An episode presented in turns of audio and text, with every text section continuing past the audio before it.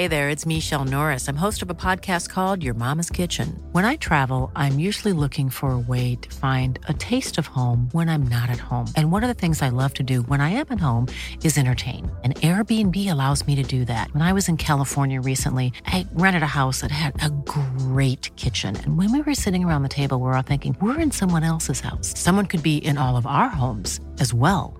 If you have a home, but you're not always at home, you have an Airbnb. Your home might be worth more than you think. Find out how much at airbnb.com/slash host. Buenas tardes, buenas noches, buenos días. Mauricio, ¿cómo estás? Hola Sam, bien, ¿y tú? Bien, consternado y con muchas preguntas. Justo hace un año eh, comenzábamos a platicar, inaugurando el podcast de hoy, supe, y platicando de la Segunda Guerra Mundial. Este año se cumplen 75 años del fin. Sí, 75 años ahora en abril. Eh, bueno, abril, mayo, que, que, terminó la Segunda Guerra. Y el año pasado, pues tuvimos varios episodios de la guerra y todo pinta que vamos a tener varios episodios de esta pandemia que nos tiene de cabeza al mundo entero, Mau. Sí, bueno, nada más una precisión ahí. Terminó en abril, bueno, en mayo, eh, la Segunda Guerra en Europa, porque en Asia termina hasta agosto. En el, el BJ. Así es. Así es. Mau, eh, desde tu perspectiva de, de, de, historiador y de tu multidisciplina y lector, vamos a estar abordando varios casos, varios temas, perdón, que caen en un gran paraguas de la reacción y el impacto global que el mundo, valga la redundancia, o los diferentes países están teniendo con respecto al coronavirus, ¿no? Sí, sí, ahorita al lo día de hoy, que... Sí, adelante, perdón, adelante. Eh, al día de hoy, nada más para poner el contexto, estos son datos oficiales de la Organización Mundial de la Salud. Al día de hoy van más de 330 mil casos confirmados, solo en un día 40.788. Hay 14.510 muertes oficiales, solo en un día 1.727. Mau, son cifras que eh, los números son fríos, ¿no? Pero eh, ya ahondando y este, yéndonos al detalle, pues sí estamos hablando de una tragedia global. Sí, porque sobre todo lo, lo, que se dice, o sea, lo que dicen los, los y las especialistas, eh, la tasa de mortalidad es muy baja. Y aún y que es muy baja, tenemos estos números, lo cual te dice, eh, o sea, te habla del, del, de lo contagioso que es. Eh, y además de que pues los gobiernos están actuando como sobre la marcha. O sea, si, si lo recordamos al principio, como que lo lo desestimaban eh, y han tenido que ir actuando sobre la marcha. Obviamente este es el caso de, de, Italia, pero no nos olvidemos tampoco de Estados Unidos. Ahorita estaba viendo que de hecho Donald Trump estaba en una conferencia de, de prensa. Eh, creo que tienen ya 45 mil infectados ah, en Estados Unidos. Eh, y sigue creciendo y creciendo y creciendo esto. Eh, lo comentábamos antes del, de, de, de, empezar el podcast que estamos en un punto ciego, ¿no? Porque no hay, no hay precedentes de esta situación. Tú decías que no, no hay una referencia eh, y no tenemos visibilidad de cuánto va a durar. Hay, hay como versiones encontradas de, de epidemiólogos que dicen que en dos, tres meses tiene que empezar a bajar. Hay otros que dicen que hasta 18 meses, porque, ah. va, porque va a ser una cosa como de, de olas de, de contagios, ¿no? Hasta que se desarrolle una vacuna. Y mientras tanto, pues estamos con estas medidas, ¿no? Que estamos, estamos eh, en casa, pero tampoco es que sepamos, o sea, de nuevo, como no hay referencias, no, sé, no, no sabemos cómo, cómo llevar la vida así. Por ejemplo, nada más para dar un dato, eh, en nuestro estado, Nuevo León, la semana pasada los casos de violencia familiar se dispararon 35%. ¿En serio? Eh, así es. Eh, además, por lo general en Nuevo León hay cada semana cinco casos de suicidio. La semana pasada hubo 18. Ah, este, o en Estados Unidos, ¿no? Que el, la venta de, de, balas, de armamento, se disparó 222%. No es cierto. Y para los vendedores de armas, eh, los ingresos se dispararon cuatro, en 400%. Paréntesis, un amigo que, que vivió muchos años en Dallas y que tiene muchos amigos allá, me hizo ese comentario que, que, sus amigos le están mandando fotos de que se están armando, están comprándonos porque tienen miedo del desabasto Exacto. y que vaya a haber una rapiña colectiva, entonces se están armando para cuidar obviamente su familia, pero también sus víveres, sus y propiedad, propiedad privada, ¿no? Entonces es, es, es, eso de que esta, este virus que, que, que al principio desestimamos, eh, pues viene a trastocar la manera en que vivimos. Y, sobre todo, o sea, la, verdad es que, al menos en mi caso, soy privilegiado porque puedo trabajar desde casa, ¿no? Eh, por, por, la naturaleza del trabajo que tengo, pero pues hay mucha gente que está perdiendo su está perdiendo sus, em, empleos y, y, sus fuentes de ingresos, a su, su sustento. ¿Y cómo le vamos a hacer? O sea, viene a decirnos o a mostrarnos qué tan vulnerables eh, wow. es, es, nuestro sistema económico. Y en esa línea, eh, países que están más adelantados, y adelantados me refiero a que lo han sufrido antes que nosotros, eh, iniciamos con el caso uno, que es China. Uh -huh. cuéntanos un poquito cómo se envolvió y cómo es la realidad de ahorita en China, y si esa realidad de hoy en día en China representa la realidad de, de nuestro país dentro de dos o tres meses. Sí, en China eh, bueno, más allá de las teorías que dicen que todo esto se originó en Wuhan y demás, eh, sabemos, en China hay demasiada gente, demasiada, demasiada gente. Entonces se propagó muy rápido. Eh, igual empezaron con, con, medidas primero de mitigación y después tuvieron que ser más drásticas. Sabemos que montaron estos hospitales en digamos, casos comunitarios, pero sí están teniendo casos importados en China. Entonces se puede decir que sí, eh, están poco a poco, digamos, volviendo a su normalidad, eh, pero tampoco es como para ya cantar, eh, para ya cantar victoria. Ahora, eh, China es una superpotencia económica, por lo menos. Los demás países, sobre todo los que están en vías de desarrollo, no pueden darse el lujo de construir hospitales en cuestión de, de días como sí lo hizo China. Ok. Entonces, eh, eh, incluso economías que son potentes como Francia, bueno, Italia no tanto y España tampoco, pero que Alemania. no diríamos, ah, bueno, Alemania sí es una potencia, pero en el caso de España e Italia, pues no diríamos que son de los países más desarrollados en, en Europa, y ahí están sufriendo las consecuencias. Están, o sea, los servicios de salud están rebasados.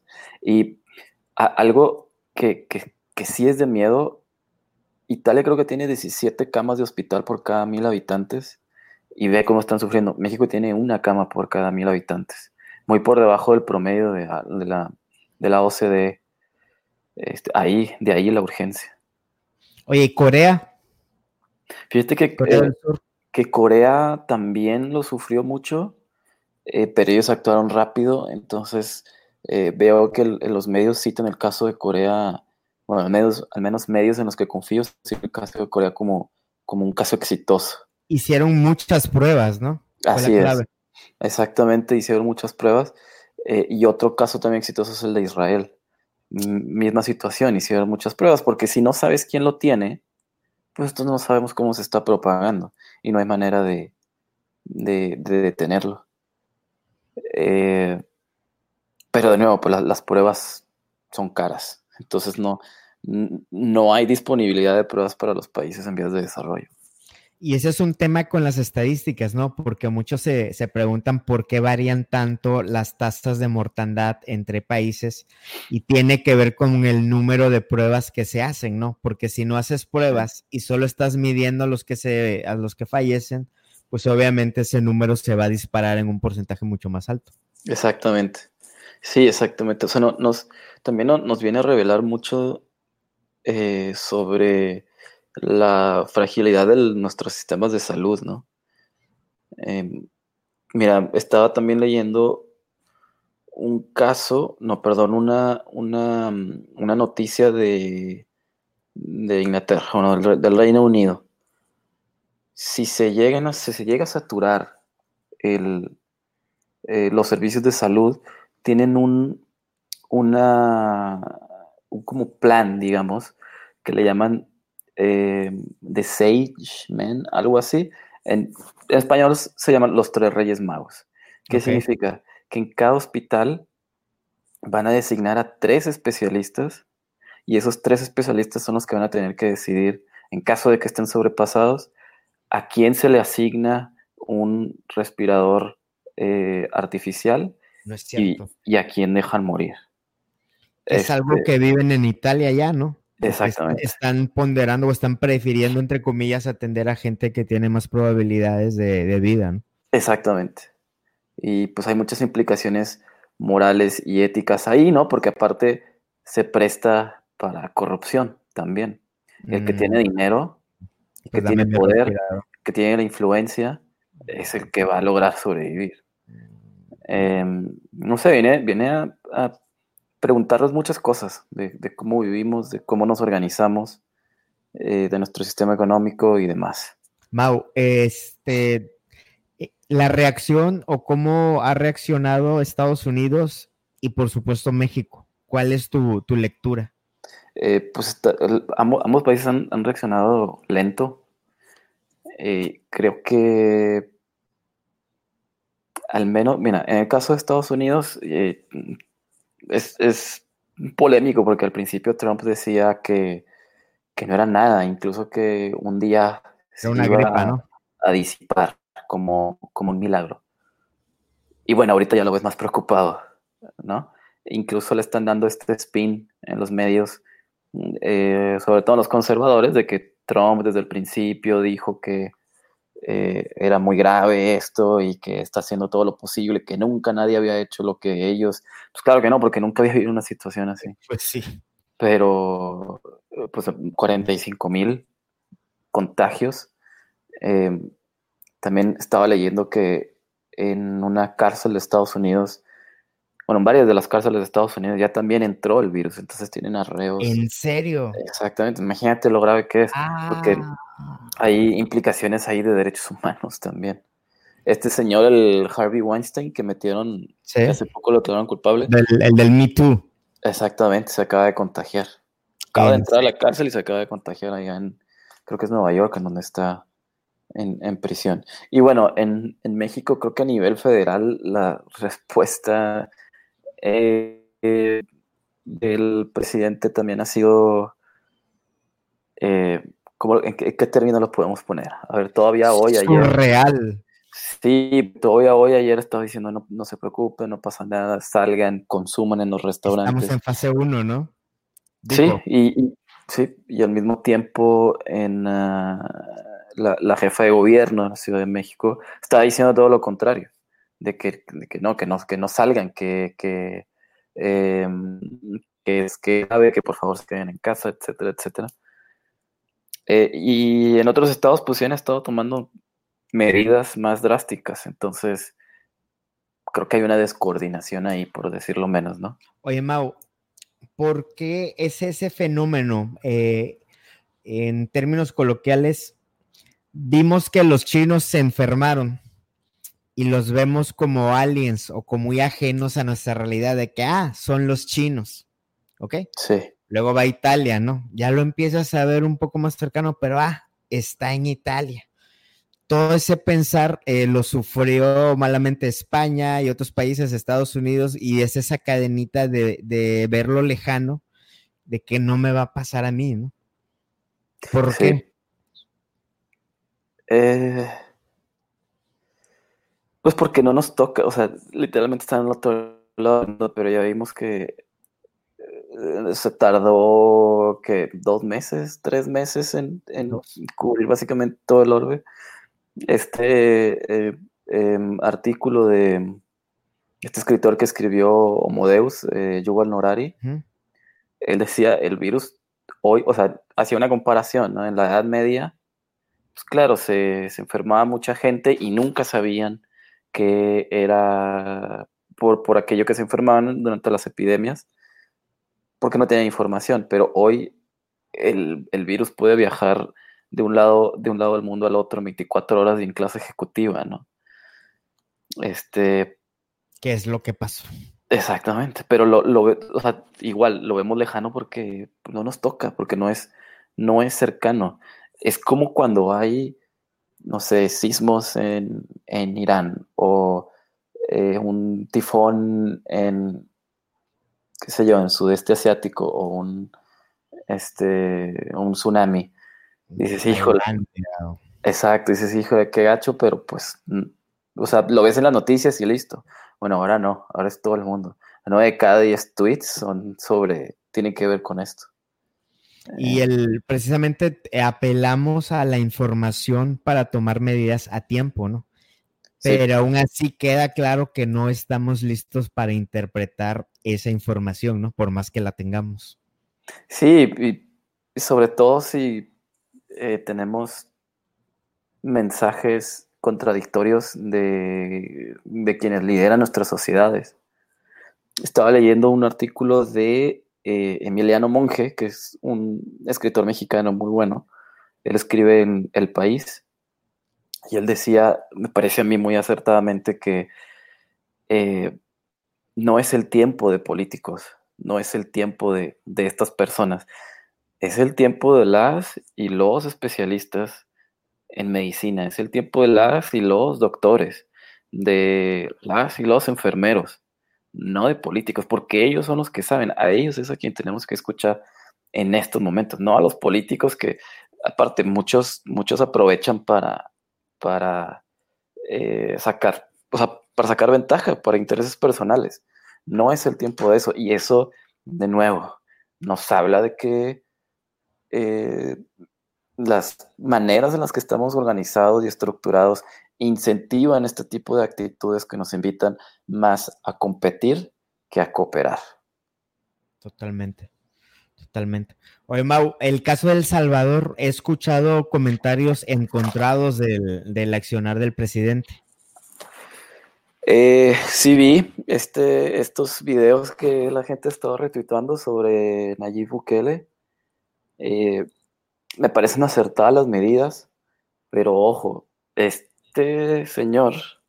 ¿Trae otra agenda o no? Eh, sí, es, digo, lo tengo que decir como es, es antidemocrático. Es eh, va por un sistema totalitario, ya nos eh, explicabas en otro podcast. Sí, sí, no, no creo que totalitario, pero sí autoritario. Un autoritario es quien quiere preservar el poder, es aquel que limita la oposición, que limita el pluralismo político, es aquel que eh, eh, trata de eh, acallar a la prensa libre este, y el que trata de hacerse de los tres, del control de los tres poderes de la Unión, que es precisamente lo que este señor está tratando de hacer. Hace algunas semanas, él, mira, él, decía, y, esta es otra cosa de los autoritarios, de los autoritarios necesario para eh, eh, en, sus respectivos estados o países. Entonces él dice, ahorita tenemos una crisis de seguridad y por lo tanto necesito que ustedes, Congreso, Poder Legislativo, me aprueben un presupuesto de, no recuerdo la cifra, pero era presupuesto muy alto del Producto Interno Bruto del Salvador. Eh, bueno, pues el tipo se presentó al Congreso con militares. Y cuidado, porque sabemos que los militares se prestan mucho. O sea, fue como un autogolpe de Estado, por así decirlo. Y fue como para, eh, para imponer a los diputados de otros partidos, de otras ideas políticas, eh, y decirles, ustedes diputados, apruébenme esto, ¿no? Y tiene, tiene estas, eh, estas manifestaciones populistas, eh, sobre todo en Twitter, porque es, un tipo de treinta y tantos años, treinta y ocho años creo que tiene. Eh, entonces es, es, carismático, es popular, y luego tomando este tipo de medidas, pues obviamente la gente le aplaude, pero también hay que saber lo que hay detrás. Mm. Eh, obviamente bien, que, quiera ayudar a la gente, este, no, no cobrar em, creo que electricidad y agua y gas, agua, no recuerdo qué más. Condonar los intereses de los créditos o los pagos de los Eh, créditos. exactamente, y es- está muy bien, además hay que tener cuidado con qué pase después porque se lo va a querer cobrar. Eh, y, y sobre Latinoamérica, sobre todo, ha tenido malas experiencias con ese tipo de cuestiones. Entonces, eh, pues hay que tener cuidado. Tampoco quiero decir, no, está mal en hacer eso, porque pues es lo que hay que hacer. Pero ojalá que sí lo hagan en beneficio de su pueblo y, y que no les cueste la democracia, eh, la libertad de, de elegir y de, em, de poder decir lo que piensan y, y sus libertades políticas en El Salvador. Te pregunto esto porque para tocar el, el diferente, eh, el diverso abanico, ¿no? De acciones que se están tomando. Eh, lo de México es totalmente inverosímil. eh, ya vimos el cambio de discurso de, de Trump. El mismo Reino Unido, ¿no? También se ha ido tardando, también se, se ha criticado. Este, Sí. que hasta se creen como inmunes, ¿no? Daban esa sensación. Este, y al, y al final del día está la, la pregunta, ¿qué se debe hacer? ¿Qué, da- ¿Qué dicen los números? ¿Cuáles son los posibles escenarios, man? Pues eh, la verdad es que nadie sabe qué se debe hacer, solo sabemos que tenemos que quedarnos en casa. Eh, pero bueno, hay básicamente dos eh, grandes planes, por así decirlo. El primero es de mitigación. Eh, un plan de mitigación involucra desde el gobierno invitar a la gente que se quede en la casa, a las empresas que, que no hagan a sus empleados ir a las oficinas. Ese es el lockdown. Es, mm, no estoy No seguro. tan severo. Mm, Exactamente, son mild measures, como medidas leves. Ok. Eh, hay, hay exhortos, hay sugerencias, pero eh, no es como en el plan de supresión, que ahí sí es obligar a los negocios que em, ob- obligarlos a que em, Cierren. ahí voy, ahí voy. Sí, a que cierren y perdón. Ah, Obligarlos a, a que cierren y este Sí, a que, que no la hagan gente en casa. ¿no? A cambio de o sea, de que si, si no lo hacen, pues ahí sí incurren en multas. Entonces, básicamente, eh, algunos países lo han hecho unas cosas, otros han hecho otras, por el tema del impacto económico, ¿no? Sí, Ese es el gran criterio al momento. sí, porque eh, obviamente lo, lo- primero y lo más lamentable son las pérdidas humanas. O sea, es, es- eso es lo más importante, la salud. y Hay que preservar la salud de la gente. Eh, pero después de eso está la, pues el sistema económico, o sea, la, la economía del país. A los gobiernos les importa, obviamente, eh, porque de- es- ese, es, ese es un indicador para ellos. Si, eh, si hay desempleo, si eh, las bolsas pierden, si las, este, las monedas también pierden su valor, pues la gente se lo va a cobrar en las próximas elecciones. Por eso les interesa salvaguardar la, el estado de la economía. Al principio desestimaba esto y, y ha continuado con medidas de mitigación más que de supresión. Y yo sospecho que es la misma cuestión que está haciendo, por, por la cual nuestro presidente en México está siendo, eh, pues, digamos, ingenuo en ese sentido. Eh, Básicamente está comprando tiempo para no hacer el lockdown y sigue activa la economía. Exacto, pero el, el daño, En salud y en vidas va a ser más grande. Exactamente. O sea, si, si no hay vida, no hay economía. Lo, primero a lo, que nos tenemos que apegar es a la salud, a, cuidar la salud de la gente. Eh, Pero imagínate, o sea, en México todos aquellos estados, todas aqu- aquellas ciudades, localidades que dependen del turismo, lo que les va a pegar, aparte, sobre todo en estas, en estas fechas de, que, vienen fechas de vacaciones por Semana Santa, por el Spring Break, lo que les va a pegar.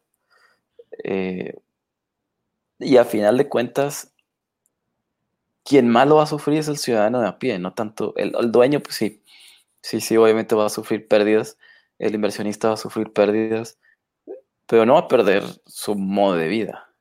O sea, no, no, no, no va, al final de cuentas no va a perder su casa, no va a perder lo que tiene, pero el, empleado, ¿cómo le va a hacer con la renta?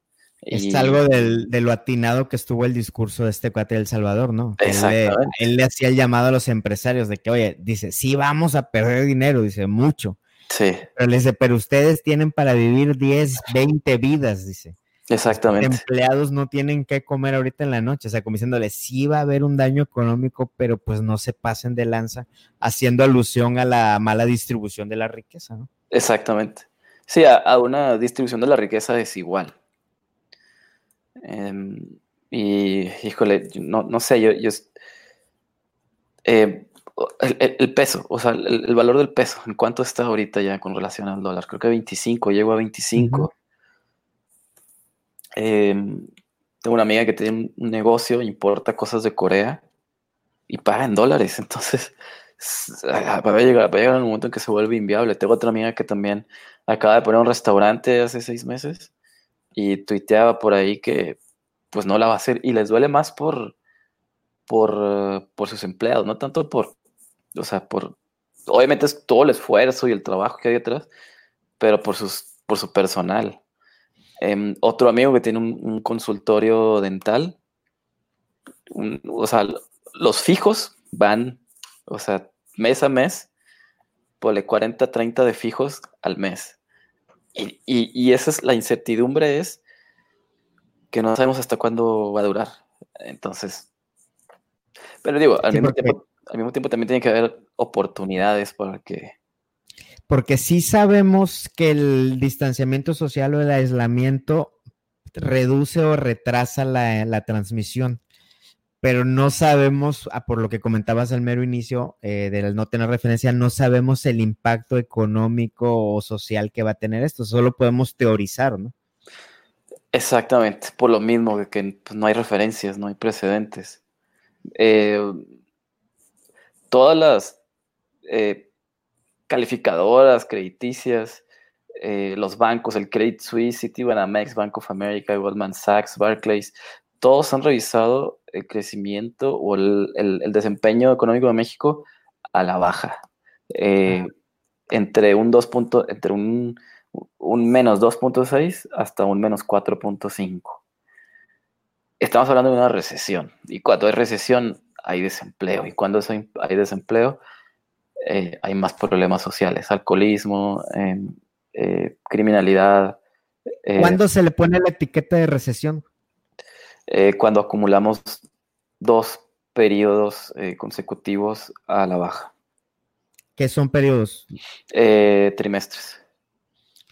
A los seis meses consecutivos de ir a la baja ya es una recesión. Así es. ¿Estamos hablando de una recesión nacional o puede ser una recesión global? Pues mira, lo que he leído es que, por ejemplo, creo que en el, segundo periodo, no recuerdo si fue Goldman Sachs o JP Morgan, eh, que decía que esperaba una caída en la actividad económica de Estados Unidos del 24%. O sea, es una cosa monstruosa, pero, o sea, como sin precedente.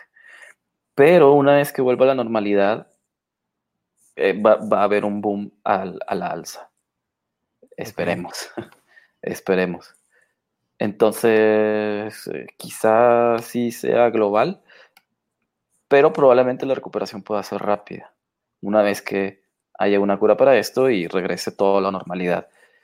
El problema es que, eh, según los especialistas, en el mejor de los casos, una vacuna llega en 12 a 12 18 meses, creo. Hablando de eso, es, hay al momento solo hay tres escenarios, ¿no? La vacuna. Mm. Eh, lo que dices de 12 a 18 meses, eh, si se vacuna a suficientes personas, en torno al 60% de la población, y el virus no es capaz de causar brotes, se alcanza lo que se conoce como el concepto de inmunidad colectiva. Sí. El 60% de la población. Otro escenario es la inmunidad natural, o sea, que desarrollemos esa inmunidad como seres humanos. Faltan al menos dos años, dicen los especialistas, y hay dudas si, si, va, si va a prevalecer esa inmunidad. porque otros coronavirus que causan síntomas de resfriado común, dice, estoy leyendo, conducen a una respuesta inmune muy débil y las personas pueden contraer el mismo virus varias veces en su vida. Y otra forma de, llevar esto a la tercera es que, eh, y es lo que estamos haciendo ahorita, no estamos adaptando, transformando, reinventando nuestros comportamientos. Sí, sí, eh, que yo le voy más por ese lado. No, eh, vamos a tener que adaptar. A la vez. y aprender a vivir, al menos en este mediano plazo, ¿no?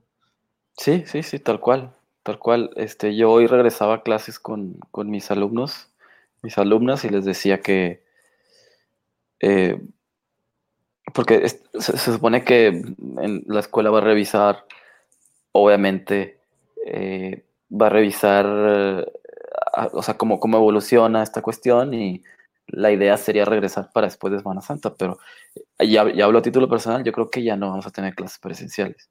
Hoy regresamos a clases eh, virtuales y pues no sé, estuvo raro. estuvo raro dar clases así. Pero. Fíjate que eso estaba, eso estaba hablando con, con mi hermano, de, sobre la agencia. Eh, de ya estamos evaluando el, el, rollo de ya decir que es home office de aquí a diciembre al menos, ¿no? O sea, ya quitar, incluso para cortar el gasto de oficina, de agua, de luz, de internet, de que ta, ta, ta, ta. Porque si el pronóstico es, es muy largo, ¿no? Porque oficialmente al día de hoy en México son 12 semanas, ¿no? Pero en China, ¿cuántas semanas llevan y no, no han logrado regresar a la vida normal, como bien comentaste, ¿no? Sí, Entonces no son reales esas 12 semanas. No, y, lo vemos en, por ejemplo, los eventos deportivos. Eh, por ahí veo que la Premier League y que la Bundesliga dicen, no, sí, vamos a terminar la temporada. Yo creo que no. Yo, yo creo que em, e, e, e, incluso los Olímpicos los Olímpicos que se supone que se iban a, celebrar en, julio, en Tokio en julio, pues... No han dado el anuncio y ya los países se están adelantando y se están bajando, ¿no? Como Canadá, de Canadá, yo no voy a ir. Canadá ya dijo que no. Canadá, y lo, que pasa es que hay, hay eh, compromisos eh, comerciales, contractuales, eh, muy fuertes, pues gente que invirtió mucho, pero pues lo que decíamos al principio, lo primero es la vida, lo primero es la salud eh, y la viabilidad de las sociedades. Em, Oye, Maurito, en este tema, ¿no crees o crees que hace falta como que ponernos de acuerdo como mundo? Es decir, si ya decidí cerrar la Champions League, si ya decidí cerrar las ligas más importantes del mundo, ¿por qué no homologar o armonizar esas decisiones de que los Juegos Olímpicos son inviables? ¿Eso es un síntoma de que no nos ponemos de acuerdo como, como naciones? Sí, sí, totalmente. Eh, hace 100 años empezaban estas cuestiones de los nacionalismos extremos. 100 años después todavía los vemos hasta cierto punto, ¿no? Por ahí Trump que quería hacerse de... Eh, hay un laboratorio alemán que está desarrollando, está investigando la vacuna y Trump creo que el gobierno de Estados Unidos había ofrecido mil millones de dólares para tener exclusividad para una vez que salía esa vacuna, pues tener acceso inmediato y exclusivo. Imagínate, o sea, y, eso es no entender, porque, tú como país puedes estar, eh, o sea, puedes no tener casos, pero vas a tener que abrir las fronteras y al abrir las fronteras, pues van a, llegar, van a seguir llegando casos. Tú como país desarrollado te conviene que los demás países también tengan acceso a este tipo de cuestiones. O sea, como, como bien dices, ponerse de acuerdo. Hay un, también estaba leyendo un artículo de este filósofo que, comunista, pero que me cae muy bien y que me gusta mucho, es la eh, Zizek. Ajá.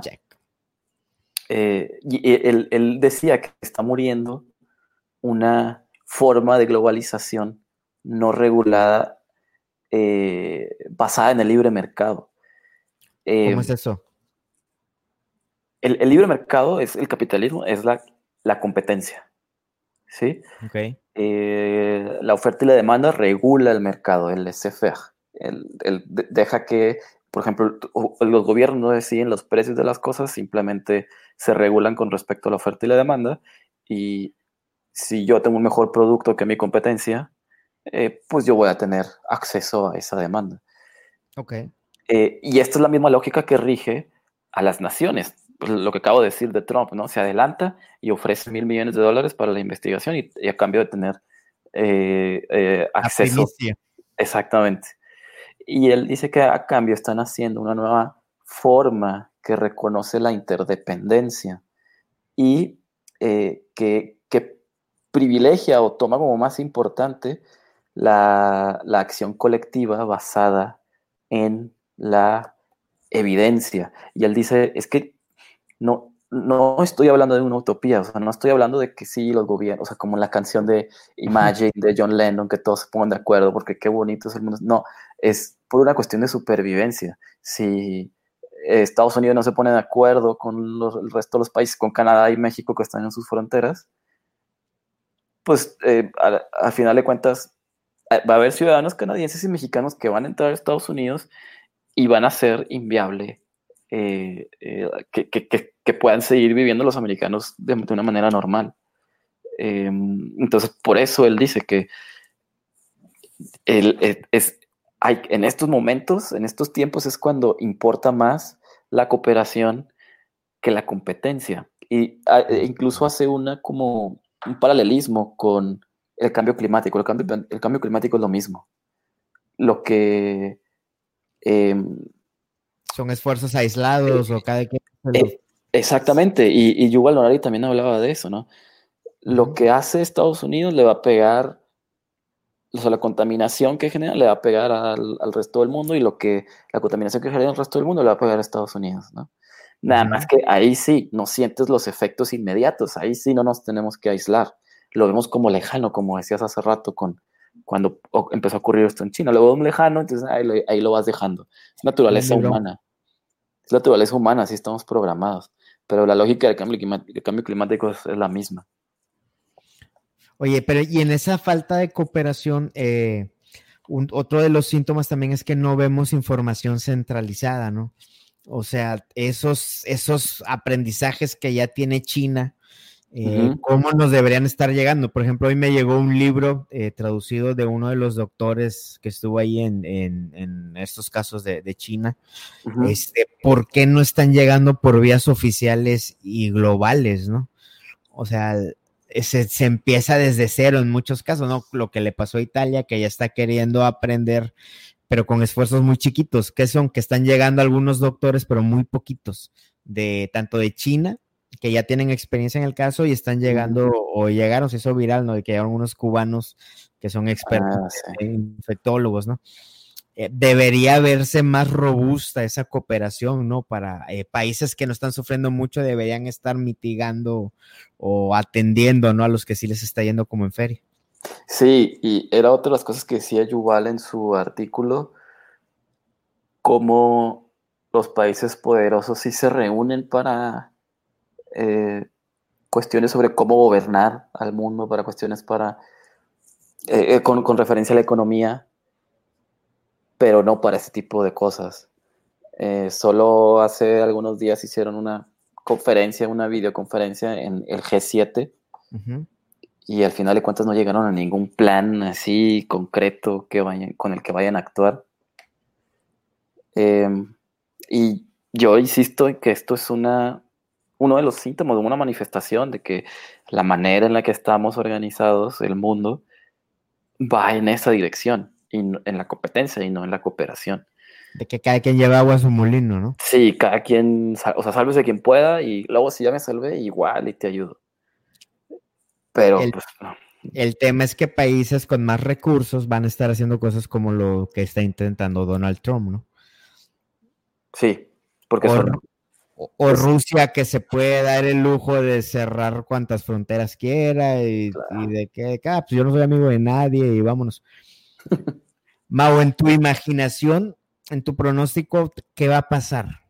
Y sabemos que esta respuesta puede cambiar mañana, ¿no? Pero al día de hoy, ¿cómo te imaginas estos días que vienen? estos días... Eh, en tema de impacto económico, social, a nivel global y nacional. Yo, creo que, o sea, primero al menos, al menos los próximos dos meses, o sea, lo que es abril y mayo, no va a haber cambios. Vamos a seguir viviendo como estamos viviendo, digamos, confinados, aislados y tomando medidas. Vamos a ver que en México van a, se van a seguir incrementando los casos. No sé si ya llegamos a 400, me parece. O sea, va, a, ir, subiendo. Eh, y va a llegar el punto en el que esto ya va a ser declarado como fase 2. Por, ahí vi que la Organización Mundial de la Salud ya había declarado esto como fase 2, pero no, no, tuvo, no he tenido oportunidad de verificarlo. El, el, último, el número de casos confirmados en México aumentó a 367. Okay, 55 casos nuevos en las últimas 24 horas y el secretario de Salud eh, informó que existen cinco casos que no están ligados con un caso de importación, el 1% de los contagios. De los contagios. Esto es una señal muy temprana de que ya vamos a la, a la fase 2. Esto lo estamos diciendo el 23 de marzo a las 9 de la noche. Sí, o sea, es, un indicativo de que ya va para fase 2, ¿no? Eh, Contabas, ¿qué imaginas de los días del porvenir? Ah, eh, pues eso de que vamos a seguir viviendo igual por lo menos durante los próximos dos meses. No solo nosotros, sino todo el mundo. Eh, y luego, en, cuanto a lo económico, pues sí va a haber un impacto muy fuerte. Em, del cual pues va a costar, a, los gobiernos les va a costar recuperarse. Y bueno, en teoría también a los contribuyentes, porque va a tener que haber ayudas. Entonces, eh, o los gobiernos se van a endeudar o vamos a tener que contribuir eh, por nuevos impuestos, qué sé yo. Este. ¿El gobierno tiene que inyectar dinero? me parece que sí. Me parece que sí va a tener que tomar medidas. ¿Cómo es eso? ¿Empiezan a dar préstamos o te absuelven, entre comillas, de impuestos? ¿Cómo, es eso? Sí, algunos gobiernos lo que están, lo, que están haciendo es eh, posponer la fecha de declaración de impuestos. Eh, otros, pues también posponer o, eh, reducir los precios de los servicios básicos. Eh, todo lo que ayude a, hacer un relief, a hacer un alivio para, eh, para, pues, para la familia, para que, para que siga siendo viable vivir como vivimos. pero, por ejemplo, o sea, muchos comercios van a quebrar. O sea, ¿cuántos de los comercios que a, los que vamos en un daily basis, crees que puedan ahorita, o creemos que puedan sostener eh, su economía o su viabilidad como negocios? Yo creo que no, no muchos, porque no, eh, esto, y aparte esto vino de repente, nadie estaba preparado, ¿no? A pesar de que lo vimos venir de China, pues pega, pega rápido. Eh, pero bueno, creo que al mismo tiempo creo que pudo haber una recuperación relativamente rápida todos los días hablo con mis cuates de Italia, me dicen, solo están abiertos los supers y las farmacias. Dice, los supers cuando llega a haber desabasto, a los dos, tres días ya está lleno. O sea, como diciendo, tranquilos, ¿no? Así va a haber productos. Amazon va a invertir millones en, emplear más gente para poder producir y enviar más productos. ¿no? Sí. Fíjate, un amigo de Estados Unidos, Eliseo, dice que están por darles cheques a los ciudadanos y residentes Mm. ¿En, dónde está él? En, Texas. Ah, en Texas, ya. En Dallas creo que acaban, acaban de declarar estado de emergencia, ¿no? O sea, no, es que no, es algo menor. Porque, o sea, ok, el, el, al 80%, de, 80 de las personas a las que, que, se enfermen, pues no les va a pasar nada, ¿no? O sea, aún y que te dé, pero el otro 20% de ese 20%, por lo menos un 2% va a necesitar un respirador artificial. Eh, ese 2%, el 20%, del 80%, eh, representa, creo que por lo menos 10 millones de personas en Estados Unidos. Y una especialista, una doctora, una epidemióloga de Estados Unidos, estaba diciendo que en Estados Unidos hay 170 mil respiradores artificiales. O sea, y, dicen, es que pues es un número normal porque no hay Sí, en, el, en un mundo normal no se requieren tantos. exactamente, pero en esta situación extraordinaria. Ya no es un mundo normal. Si no se toman las medidas de supresión, exactamente como India no es un mundo normal, entonces estamos en peligro. O sea, es peligroso. Y esos son números de Estados Unidos, imagínate en México. No, no, no, no, no. Eh, se están haciendo pruebas con, con, con, unas medicinas de una sustancia que se llama cloroquina ah, o hidroxicloroquina. Y el chiste es que la gente lo empezó a leer, el, eh, lo el típico, ¿no? Que lo lees por encimita y están yendo a las farmacias a comprar todo eso. Y el chiste es que esta medicina eh, se usa para tratamientos como el lupus. Entonces, gente que sí la necesita no la está encontrando. Vamos a empezar a ver cosas como estas, ¿no, Mau? Sí, es que eh, fue el presidente de Estados Unidos el que dijo esto, eh, que este tratamiento eh, es efectivo para, contra el coronavirus.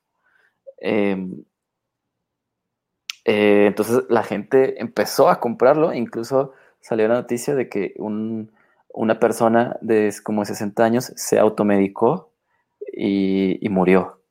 No es cierto. Sí, murió. Eh, si no estás medicado es peligroso tomarlo.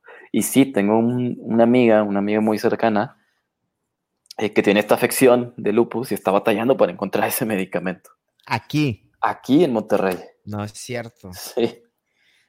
Ah, Entonces, pues sí es complicado. es, no sé, somos, somos egoístas. Hace rato dijiste que, consultas fuentes confiables, ¿no? Ahí es la importancia también de no estarle haciendo caso a cualquier cosa. Sí, sí, sí, exactamente. Para mí, en, México, yo confío mucho en Animal Político. Es un medio digital. Eh, los demás, pues lo tomo con, con, cierta cautela. Normalmente lo que hacemos, bueno, lo que hago es un cross-reference. Si ya lo vi en un medio, voy y lo checo, animal político y quizá uno o dos más. Algo que quiera, obviamente no todo, pero algo que, que me llame la atención. Eh, y otros medios en los que confío, quizá Slate en Estados Unidos, The Atlantic, eh, The Guardian. El Reino Unido, ¿no? Reino Unido. Este, New York Times a veces, no, no siempre, dependiendo de quién, quién sea, quién suscribe. El Washington Post está sesgado, ¿no? Eh, tengo opiniones encontradas, pero sí, porque el dueño de Washington Post es nuestro amigo. El, hombre más rico del mundo, nada más. Sí, así es, es, Jeff Bezos, que no es un mal medio, es un buen medio, pero Jeff Bezos es un tipo muy inteligente, entonces él entiende que quien controla la narrativa eh, tiene poder, por eso compró el Washington Post. Eh, por cierto, vi por ahí una noticia de que, de Slate, en uno de los almacenes de Amazon ya hubo un infectado en Queens, en Nueva York. Oh. Este, ya, ya no he visto la evolución de esa noticia porque eso lo vi el viernes pasado. Pero imagínate algo así. ah, su bestia. Mau, tus reflexiones, tus pensamientos finales, ¿qué más traías ahí? Pues mira, te gustaría? Eh, solo decir que esto que nos llegó de golpe, pues de pronto nos hizo como hacernos conscientes o tomar conciencia de que eh, de, todo aquello que dábamos por hecho, ¿no? de, lo que ya era automático. Eh, salir de la casa, pasear al perro, saludarnos con un abrazo, con, un saludo. Eh, el fútbol. El fútbol, ir al estadio, ver, o sea, despertarte el sábado y prender la tele y, ver la Bundesliga. La carne asada, ¿no? Juega las elecciones. Es, exactamente. Bueno, de pronto, eso ya no lo podemos hacer. Eh, ¿Hasta cuándo? No sabemos. Pero pues que nos sirva para, para, reflexionar y que cuando lo podamos volver a hacer, esperamos que pronto lo valoremos como, como lo que es, ¿no? Parece este un episodio de, Black Mirror, ¿no? Sí, sí, porque creíamos que, eh, eh, y esto lo decía una, eh, una historiadora que tiene un podcast que tú me recomendaste, Diana Uribe, este, eh, colombiana, sacó ayer un, capítulo sobre literatura en la epidemia, muy bueno, y ella decía que, pensábamos que por conocer el presente, nuestro futuro iba a ser lineal, eh, pero pero pues no, ya, ya, ya vimos que el futuro es, es, es, indescifrable y nos reconocemos un poco soberbios y arrogantes en, en, en estos momentos, ¿no? A mí me gusta mucho la, la filosofía estoica de, de Marco Aurelio, Marco Aurelio Epícteto, Séneca, eh, y, y la, el, el, principio básico, ¿no? De esta cuestión de que el, el obstáculo es el camino, es en, en, durante los tiempos difíciles en los que la humanidad ha sabido eh, superarse. Y esperemos que este capítulo, que, que sea corto, pero eh, que, que, nos vayamos con algo y, y, que sepamos valorar cuando todo regrese a la normalidad. Y, y que seamos solidarios y que cooperemos. Eh, y estar que, listos a que, tal vez esa normalidad ya no es la misma normalidad de ayer, ¿no? Totalmente un escritor que me gusta mucho que se llama Rob Bell, él, en, él, tiene un concepto, le llama el arte de la disrupción. Uh -huh. Y habla de que en momentos como este o cuando te llegan noticias que no esperabas, dice, lo que más te hace sufrir es que estás aferrado al futuro que concebías ayer. Sí. Sigues aferrado a hacer las acciones que te lleven a ese mismo futuro. Dice, güey, ya no existe. Ajá. Se suelta ese futuro que, que, tenías en la mente ayer y crea el nuevo futuro de hoy con lo que hay. Dice, porque si no vas a estar da duro y dale, duro y dale. Ya cambió el mundo, ¿no, Mau? Sí, este, vivimos aferrados al pasado y con la incertidumbre del futuro y se nos, se nos va el presente, que es el momento en el que vivimos, en realidad, ¿no? El presente es lo que tenemos, el futuro, como bien dices, pues ya no va a ser el mismo. Eh, y, y, y, el pasado pues ya se fue, ya, ya es, ya se disipó, ya se desvaneció. Así que pues hay, hay, lecciones dentro de esto y también entender que, eh, a ver, si, digo, ahorita que estamos aislados, confinados, veo mucha gente que dice, ya estoy muy aburrido. Bueno, es tiempo de, de expandir la mente, de darle espacio. Es, es, sí, también es, es, una super oportunidad. De, a ver, tenemos Netflix, en Netflix hay documentales increíbles, muy bien hechos, algunos sesgados si lo quieras, pero... No, no, YouTube. Ajá, exactamente, no, pero no, no, necesitamos siquiera, que, que, sería lo ideal, tener un libro a la mano, pero tenemos, tenemos Netflix, tenemos YouTube, tenemos Internet, tenemos acceso a demasiada información, hay editoriales que están abriendo eh, eh, sus, los, los, derechos de autor para que podamos acceder.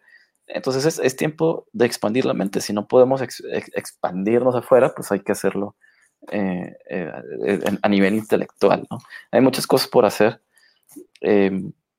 aprovechémoslo. Y en el mundo del fútbol, yo le digo a mis amigos de que es momento de, de, de elevar elevarnos como aficionados futboleros, tomando tu caso, que también tienes un medio de fútbol donde cuentas historias uh -huh. Eh, con clase, ¿no? O sea, es, hasta en eso, ¿no? O es buen momento de hacerte un mejor aficionado, un más culto, ¿no? Hasta hablando hasta en el, un segmento muy específico del fútbol, ¿no? Sí, sí, totalmente, más, eh, eh, más consciente. Eh, es, es, tiempo de reflexión. Y miren, si ahorita no podemos salir, ¿qué van a estar haciendo eh, los escritores, eh, los comediantes, eh, los, los, los, artistas, los, los creadores de contenido? Están haciendo contenido, están, están, están trabajando en, en, lo que hacen. Entonces, una vez que salgamos de esto, va a haber un boom al respecto, ¿no? En, entonces, no, no es para siempre, no, no, no, al menos quiero pensar. Eh, no, no, no, va a ser para siempre. Mau, y como esta historia está en construcción, eh, regresaremos a, actualizarnos, ¿no? Esperemos que pronto con buenas noticias. Mau, muchas gracias. Gracias, Sam. Gracias a todos. Y hasta la próxima. Nos vemos. Bye. Planning for your next trip? Elevate your travel style with Quince. Quince has all the jet setting essentials you'll want for your next getaway, like European linen, premium luggage options, buttery soft Italian leather bags, and so much more. And it's all priced at 50 to 80% less than similar brands. Plus, Quince only works with factories that use safe and ethical manufacturing practices. Pack your bags with high-quality essentials you'll be wearing for vacations to come with Quince. Go to quince.com slash trip for free shipping and 365-day returns.